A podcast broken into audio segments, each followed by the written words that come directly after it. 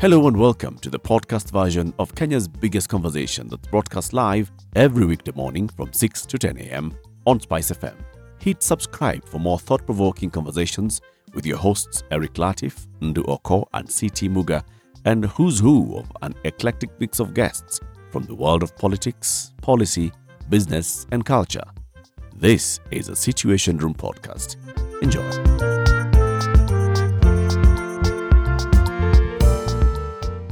We have two guests in the studio. They definitely are youth, okay? These are people among whom uh, very many Kenyans were actually taken, not very many. A number of Kenyans a couple of years ago were taken to, for some training. Kenyans taken to train in Israel on matters of agriculture and uh, food security. They came back to Kenya they have been participating in various things and they'll tell us about that. Our guests are two Kevin Waweru and Alex Karani James.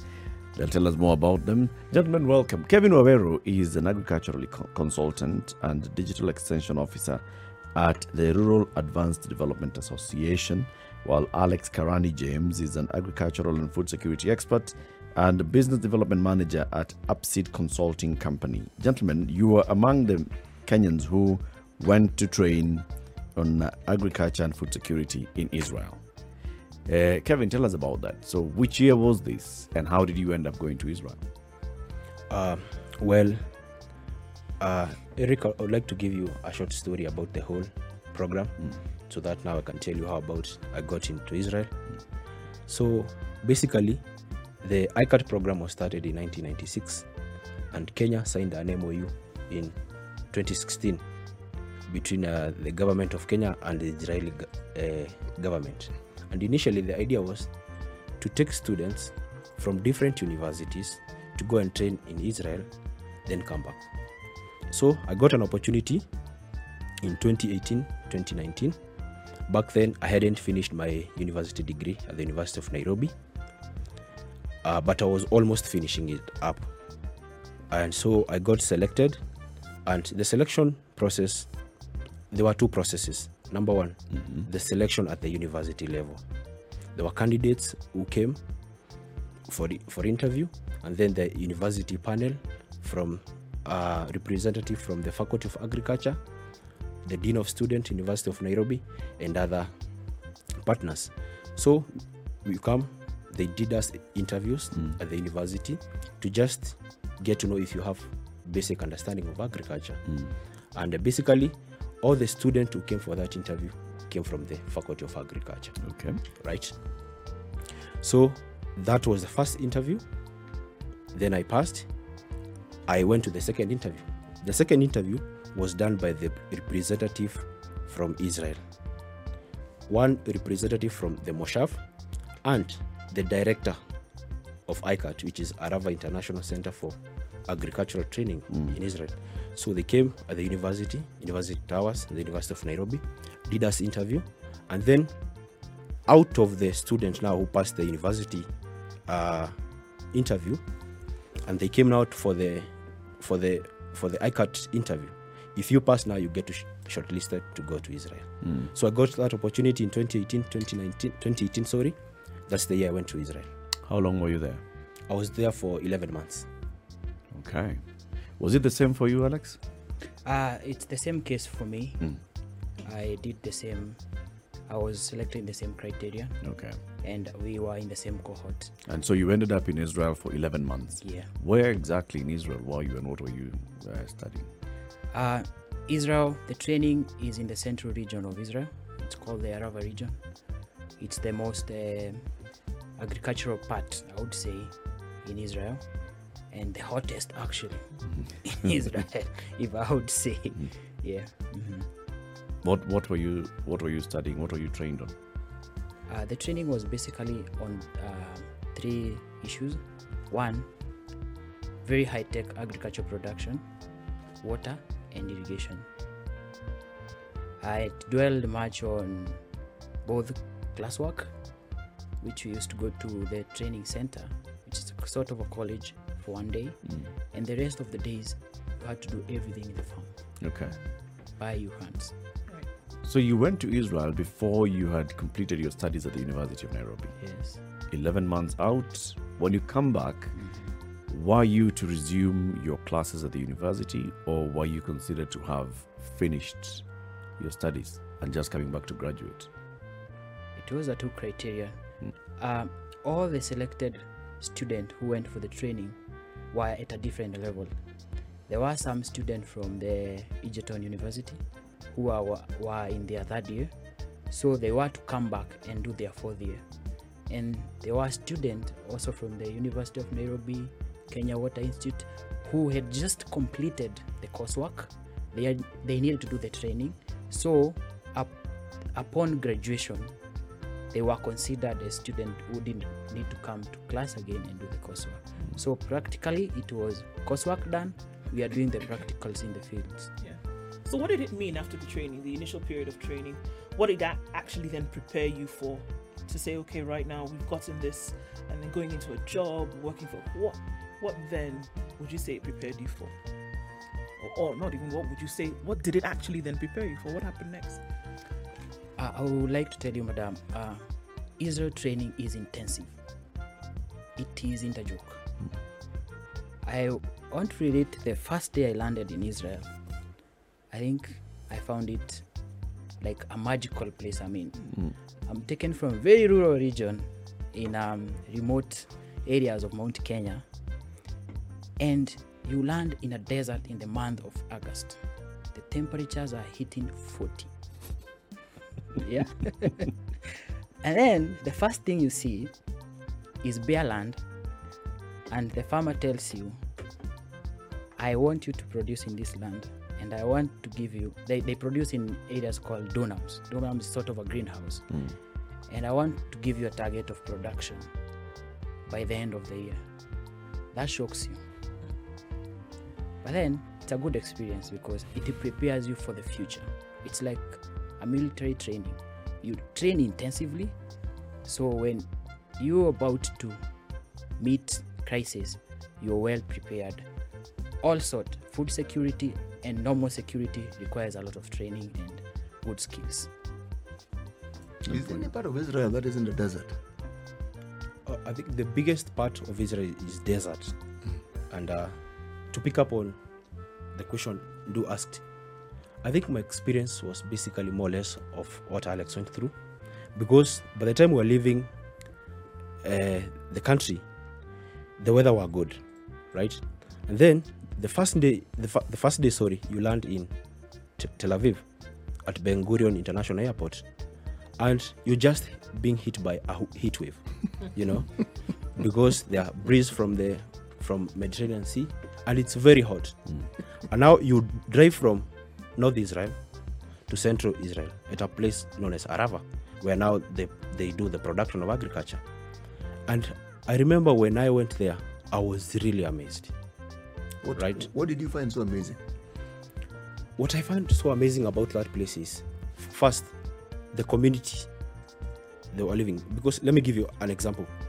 In Israel, in the central Israel, people live in either kibbutz or moshav. What's a kibbutz and what's a moshav? kibbutz and moshav those are living communities right like let's say me you alex eric and do we said that we said that we are going to live in a certain community but we will be doing farming elsewhere so we live more or less of like an estate hmm. so what i found there But the, the place where we farm, we share that land. We work on that land together? Mm-hmm. Or is it that every person now has his own piece of no land? No, every person has his own piece Okay. every person has their own greenhouses hmm. right but the management of those greenhouses it's done by community Okay. Mm, right. even the infrastructure level is done by the community. Mm. So what really amazed me is the kind of infrastructure they've put in the middle of the desert right? From the houses to the trees. And remember these are deserts right? The infrastructure they've put. And what i realized is like the trees. In every household there are trees. And every tree has an irrigation drip line connected to it right imagine moving from nairobi going to the most arid part of kenya right? And then you find people living in good living conditions In the middle of a desert. in the middle of a desert. Now, that's the living condition. Let's go to the farming level. So the second day, we go for an orientation in the farms. Oh man, these guys are really doing a good work. When you enter in the greenhouse and see the kind of crop they are producing, from pepper, tomatoes, other vegetables, you are shocked. Because you imagine the kind of weather conditions that we have in the country, best for production. Our water is good, but these guys, they don't have water. The temperatures, it's so, so hot, but they are really producing good food. Where do they get their water from?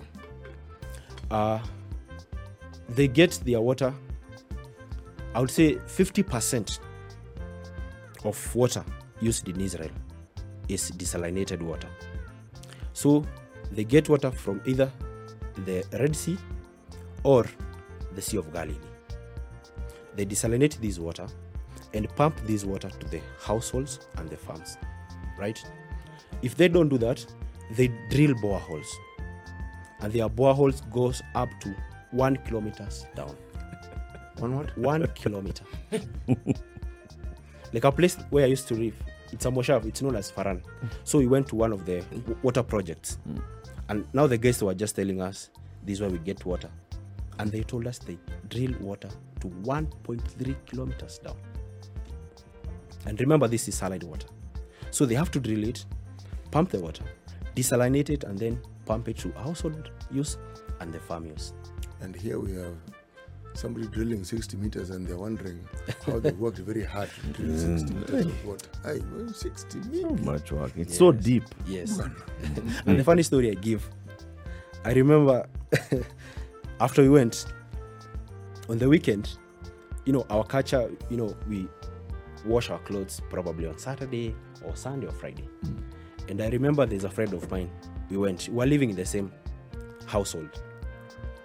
And on Saturday, Was this friend Kenyan or Israeli? he's a Kenyan, he's a Kenyan. Mm.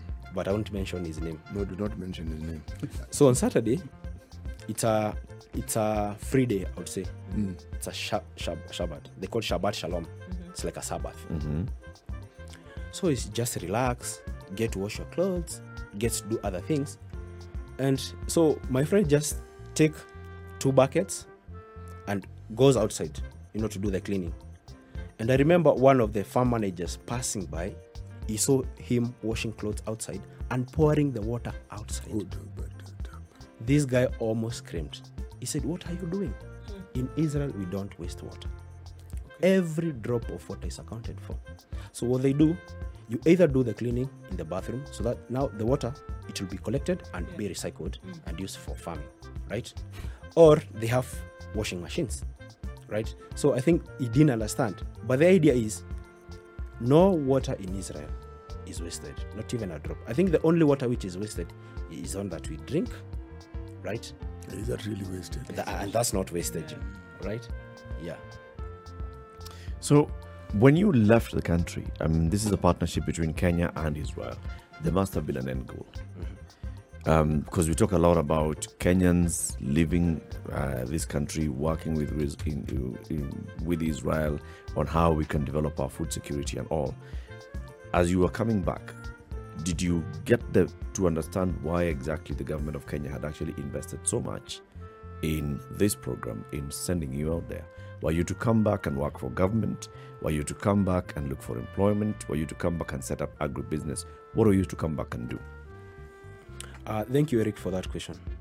From our own understanding, initially, the way this program was being tailored, it was being tailored in a way that the Kenyan government will be taking students to Israel for training, for 11 month training. After they finish the training, these students were to be absorbed into, Why? into institution. One, the Galana Kulalu project, and secondly, the county government. But me and you, Eric, know what happened to Galana Kulalu. No, we don't know. So when you came back, what did you find? So when we came back, we tried to talk with the relevant partners, you know, people who are managing Galana Kulalu back then. So we tried to co- have a conversation that you guys, Who are those? That's the National Irrigation Authority. the National Irrigation Authority, right? And some representative from the Galana Kulalu. Because remember, like I told you, initially the project was being tailored to absorb the student Yep. in the, the Galana Kulalu project. So we tried having some discussion that you've already finished the training and we want uh, the students to be absorbed in different institutions. But it fell flat on the face. So, sorry, go ahead. So, students were some of the trainings were forced to go into different ventures. Some started individual farming, others went to different areas. Like me and my friend, we opened an organization known as Rural Advanced Development Agency, you know, mm. which is a consulting company. And mark you, in the third cohort, which I was in 2018, 2019, 40% of those students after graduating and meeting frustration from the government, I would say, mm. they choose to go to other countries.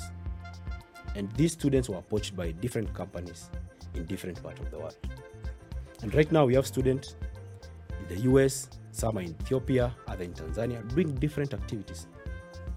So, 40% of your cohort, how many were you in that cohort? We were 171.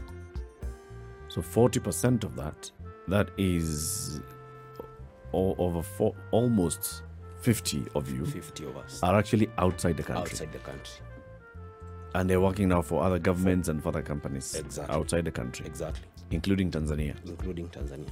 And our CS for Agriculture has actually even gone to Tanzania to benchmark and look at how they're doing their sugar, how they're doing their maize. Yeah. And let's come back with that story uh, after after this, this break. James, no, Alex Karani James is, is the west is the way to. Alex Karani James is an agriculture and food security expert. He's a business development manager at Avid Consulting Company. Kevin Waweru is also a consultant at Rural Advanced Development Association. They're here to tell us about the youth who are taken of government program to go and study agriculture and food production and food security in Israel, and they've come back and they are trying to make ends meet.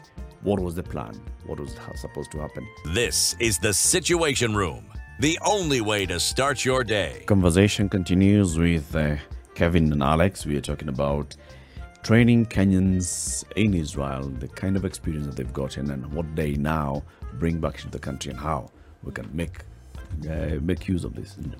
So I mean, um, I think it goes without saying that obviously the knowledge that you gain out there is huge. I mean, just from your experience, it's obvious, and you ask yourself immediately, then where I'm coming from, why can't such a thing happen when um, the weather conditions are better? Um, uh, and better in this where that we say that look, there's it's not desert, uh, there's water. You see some rain at, at some point, so then you come back and then you're not able to plug into a system. Why is that? Why is it? And and who then was responsible, according to your understanding, when you were leaving the country to get this training for 11 months? From what you said, it was that you would come back to Kenya and then you would be able to work. It doesn't, uh, you know, I, I don't know if there were institutions that were earmarked. Um, Galana Kulalu was one of them to be able to work for that.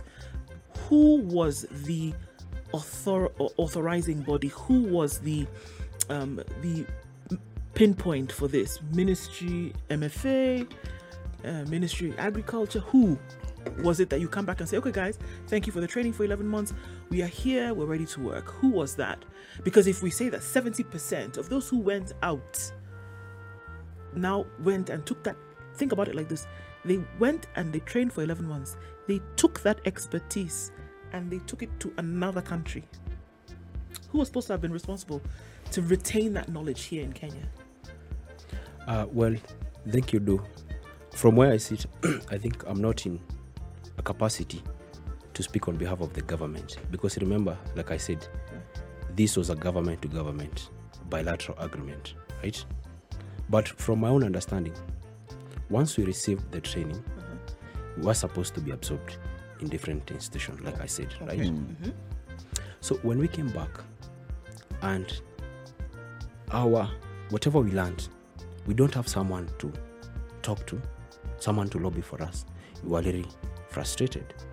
And like you asked, who, who is responsible, right? Mm-hmm. Part of me think that it's a collective responsibility. between the Ministry of Agriculture, the Ministry of Foreign Affairs, and Ministry of Water. Remember, whatever we went to learn in Israel is high tech agriculture and water use efficiency, mm-hmm. right? So it's a collective responsibility between the three ministries. Hmm. And I think this is a conversation that we should be having because the program is still ongoing. Hmm. And later this year, we are going to send more students to Israel, right? Mm-hmm. And we don't want this cycle to be like a vicious cycle. Students go there, come back, they don't get to utilize whatever they learned. Because remember, part of this agreement, hmm. their finances included, right? That these students are sponsored mm-hmm. to go and study. And you can't tell me the government has put money to go and train students in Israel, and once they come back, they don't get to utilize that knowledge, that expertise of whatever they learned. Hmm. And I think it's upon that now. Uh, the embassy, the Kenyan embassy in Israel, hmm. through representation from various diplomatic uh, staff, they, they tried to kind of negotiate, hmm. right, and change this program, right, that we can't be having students coming to Israel to hmm. learn and we are not utilizing them. Hmm. So they're trying to negotiate in a way that, yes, look, we have students here, they are learning.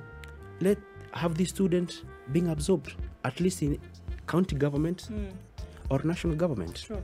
A- Alex, are you working now? Are you working now after having come back? Are you currently working? Yeah, I am currently working, but as a private person, as a private consultant, I have never worked for the government since I gained the training. Did you try? Try When, when you came back Ah. and said, okay, well, you know, again, here we are. The training is over. We're back. We're supposed to have been absorbed. Did you try and uh, not succeed, or what happened with that? I tried my best, I didn't succeed, but I was among the lucky student because immediately after I came back, a couple of months, I tried, um, I said, let me try farming as I try also get into government. When it wasn't uh, a good catch for me to get a position, I tried once to do a program in the US. And I can tell you, among the friends that we tried with, we were all taken to the US by multinationals for a period of another exchange program for a period of one year. And then I came back. Uh, there are those who are fortunate to go to different country and they stayed longer. But my idea was, what better can I do if I am trained by my government? People are sleeping hungry in the country. Do I feed those who are able to feed themselves, or do I find a way of feeding those who are not even in a position to know what to do to produce for the country? So we have government in two levels. Yes. We've got the national government and we have the county governments, 47 of them. I'm sure they keep advertising for uh, job opportunities and vacancies. Have you applied to any county government in Kenya for a job? Or have you ever seen any advertisement for a job that suits your qualification? Eric, if I open my email right now, I have applied to more than even 20 positions. I was talking to him. There's a project that came in, uh, funded by the World Bank, the Agricultural uh, Value Addition Program after the NAGRIP ended. These are programs that we are even trying to negotiate. Please absorb these students to these programs. Mm-hmm. County government, you understand that selection criteria for the program was very fair. Having a channel out around 700 plus now, every county could account to at least five students countrywide who come from specific count- counties mm. and have undergone through the training. Mm. That tells you we are not short of any kind of uh, uh, skills, but who takes the job? Okay. To the best of your knowledge, has any of the close to 900 students who have benefited from this program, which is still ongoing, you said, right? Has any of them actually ended up working in government? Uh, To the best of your knowledge. to my best of my knowledge, a higher percentage were poached by multinationals, private companies, and to a lower percentage, they are on few county government but on contract. I have a case example of like Kipia County. We have a student who's there, and she's working on contract basis. Okay. So uh, I would say the transitional uptick is five percent to the government, which is very low. But a majority are working within Kenya. A majority are working within Kenya, yes, Okay. at private capacity Yes. and also under maybe a few companies here and there. Whether pi- private or public, they are working towards food security in Kenya, Exactly. applying the knowledge that they have. Mm-hmm. So, can't you say that the government actually has achieved what it wanted to achieve? Students have been trained in Kenya. Remember, there's mm-hmm. still even in the university, there's a lot. There's money that goes towards training you, right? And then they have sent you abroad, and then you've come back, and you are applying your trade and skills within country. My big question goes here to what scale are you contributing to food security? If you take my capacity right now, mm. I am contributing, yes, after the training, but can I do more if given an opportunity? Eric, if you take me now to Galana Kulalu and tell me now this is the project, can we do it? I can do more there than what I am doing currently. Reason to obvious things financial constraints. That is actually one of the major things. Let me ask something. There's something you mentioned Mm-hmm. high tech farming and management of water. Mm-hmm. Talk a little about this. When you say high tech agriculture, what is what qualifies as being high tech? uh, high-tech agriculture is basically technology advanced technology in agriculture. I'll give you a case example of the farm that i used to, to work to. It's in uh, Moshav Faran. it's a living community. So the greenhouses the way the greenhouses are set there are multiple greenhouses. But the way these greenhouses are set we have computers. In the greenhouse we have remote sensors right? What do they do? so the purpose of the remote sensors is to detect one temperature in the greenhouses, irrigation capacity, right, and air the greenhouses. And I always give this funny example. So one day, farm manager called me to his office. He told me because uh, a, a student you are given responsibility to operate this technology. Like he'll tell you, go and, and irrigate greenhouse number 14. So just go there, there are computers, switch on the computers, and the irrigation happens, starts, right? So you don't work with a jerry can of water. There's no jelly can of water. so everything is automated, right? so he calls me to his office and asked me, Have you irrigated greenhouse number 14? You know, some I told him, Yeah, I have done it. And then he laughs. He, he calls me, Kelvin, this is a data. Greenhouse number 14 from his phone. Mm. He's operating the greenhouse from his phone. He tells me greenhouse number 14, this is the current water levels, you have not done anything. And then he tells me, go and do it. So what I'm, I'm trying to say is, they, you took this bad Kenyan habit to Israel. I'm about to ask that. So you hadn't done it. I hadn't done it. He actually hadn't done it. Yeah, yeah, yeah, yeah, yeah. But I was about to go and do it. Yeah. Only that I didn't want to tell him that I'm going to do it. Right? You represented as well. Thank you. Yeah, yeah. But it is a very, very, very high tech technology. Now, this Like- water thing, mm-hmm. okay? Mm-hmm. So the irrigation is not just automated, mm-hmm. But it's computerized. computerized. Okay. Yes. So water management. What is it about this water, and how do you manage it? Any of you can answer. In in, in this desert, wh- what is it that makes the management of water in this country so unique? Yes, I would say what I learned in school 90% of Israeli water is recycled, right? Remember, water is very, very scarce commodity in that country. So 90% of that water is recycled. So every water that they get, they use it in the household level, right? Cooking, cleaning. So this water is recycled, is treated, and pumped to the greenhouses, right? So you, you, you find that the water use efficiency level is very, very, very high. I always give this example. Right now in the country, we're expecting heavy rains next month, March, because normally the heavy rains start from March to May. And at this point in time, we have drought. There's no water in the country, right? So you'll find out in the next There's no water in the country, but the businesses that require water are still Mm-hmm. Are- ongoing. are- are still ongoing, yes. None of them has stopped. are stopped. They don't have cattle dying in large numbers. Yeah. Nothing of that sort is happening. and there is water in my house This morning when I came, I took a shower. There's water, but there's no water for farming, right? In most areas. You, you're still in Israel. He's in mm. Kenya oh, now. Oh no no no! I'm with him. Okay. We, You're we- here. we- You're no, here? no, we- no, no, no. We are both here. Okay, mm. cool. You see, you see where I'm going with this is very simple. Mm. Given your experience in Israel, would you say we have a water problem in Kenya? I wouldn't say that we have a water problem in mm-hmm. Kenya. I wouldn't say that. Yeah. I I wouldn't say think that. what we have in Kenya is water management problem. We have plenty of water. What we are having is water management problems. Even in the areas where, Alex, maybe you can explain that a little bit more so we can, you know, Yeah. open it. Even in the areas where you look at it on the face of it, it's dry, there's not a drop of water in sight, right? Yes. People are not able to water their livestock, people are not able to irrigate their farms, so, you know, things go up in smoke, literally. But you're saying there's water. Enough of it. There is. Yes. Explain. I'll explain it uh, easy.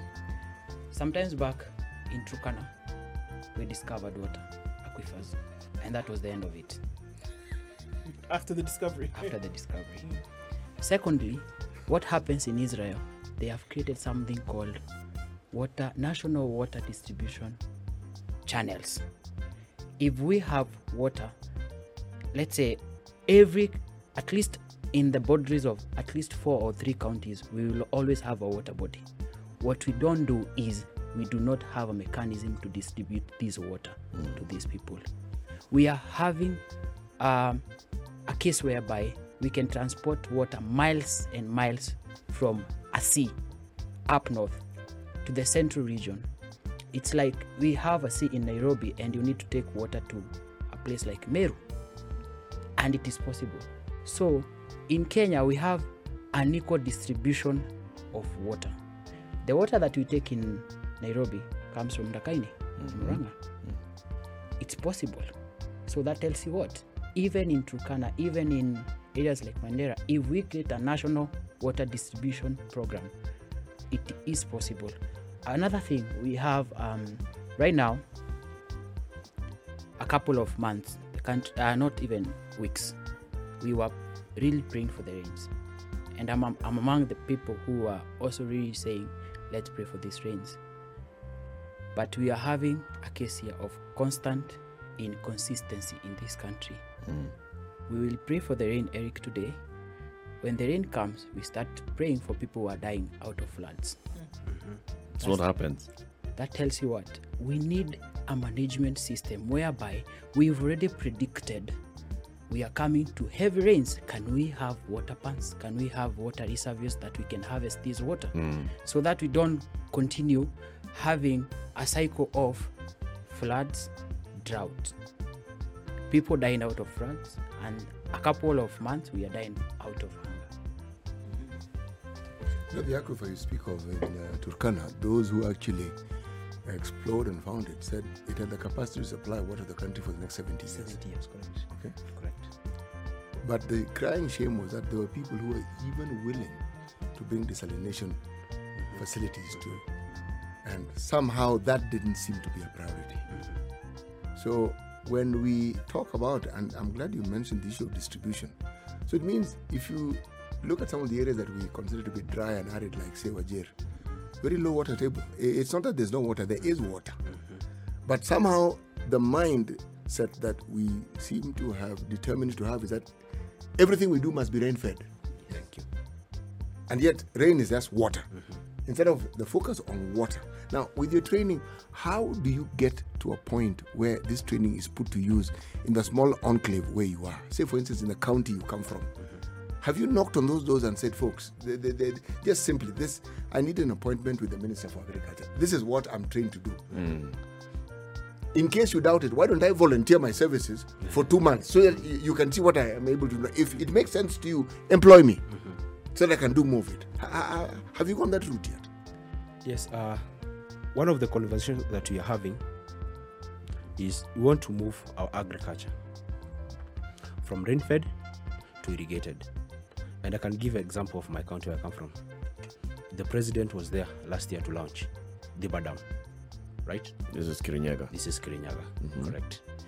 And this dam is going to be used for rice production and other crop production. Right now, in Mwea, we only have one crop cycle, crop season per, per year. Only one season per year. And how many can we have? Right now, we can have two, at most two. Hmm. So you see, with now opening up the irrigation system, we are going to put more production. And remember, our issue in the country is food production. Yeah. The only way we can solve food insecurity is increase production, hmm. right? And as we are moving from rain-fed agriculture to irrigation, we are also put in another factor, weather intelligence, right? Hmm. That we can be able now to predict this month at this particular month this is when the rains are this is how the temperatures are this is how the air condition is i mean this is the right time for production hmm. right so with such sort of weather intelligence we are going to maximize on production. So what we are doing is we are trying to link that gap between different value actors from weather intelligence company irrigation companies pesticide companies to make sure that all these players are into place. Mm. Right. Because I can tell you, Eric, if we have weather intelligence, and that's why uh, you started by introducing me as a digital extension services, because we want to bring this technology to farmers. That look, as a farmer, I can operate, I can have weather data in my phone, I can know how to predict my production, right? So with this sort of information, and we put all this into place, we put something called collective synergies from different players, then we can move the conversation forward. What have you done in Kirinyaga? So you're you're a consultant. Mm-hmm. Um, what is it that you do now on a daily basis? Do, do you uh. advise government? Do you advise farmers? Do you advise the private sector in the agricultural space? Uh, I don't, so far, I don't work with any part of government, both national or county. Hmm. I'm working with private sector. Hmm. And recently, last year, me and Alex, we had a project in Burundi. Hmm. In Burundi, there's a company known as Mutra Company, and they want to do production in the country. So they contracted us to just go and provide the extension services and consultation services. Hmm. So basically, what these guys want to do, they don't want to get into production without really knowing what is on the ground.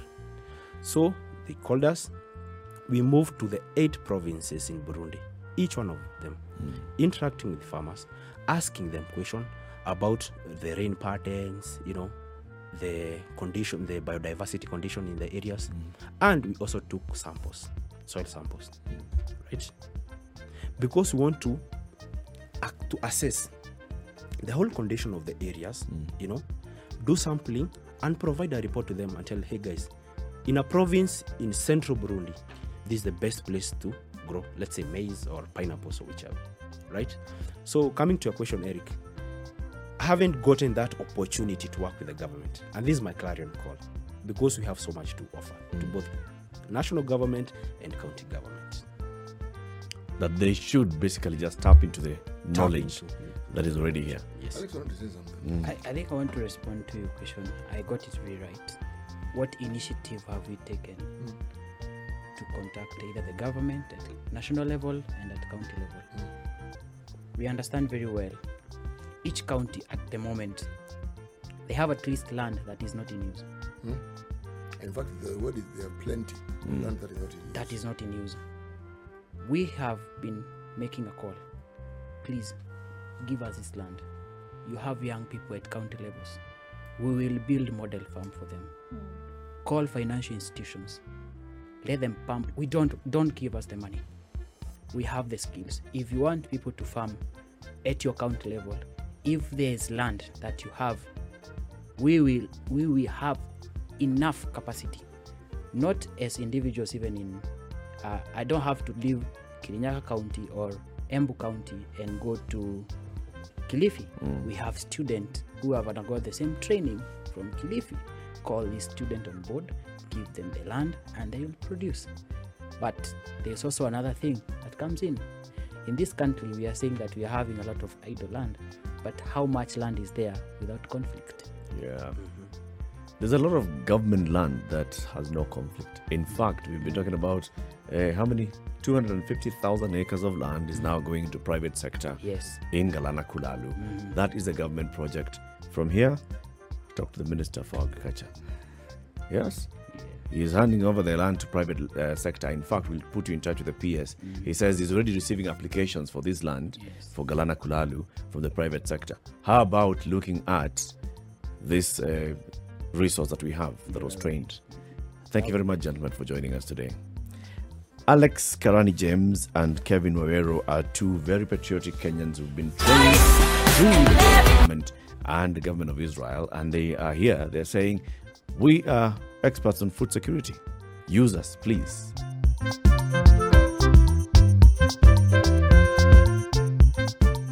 How about that? You made it to the end of today's podcast. You clearly ooze stamina.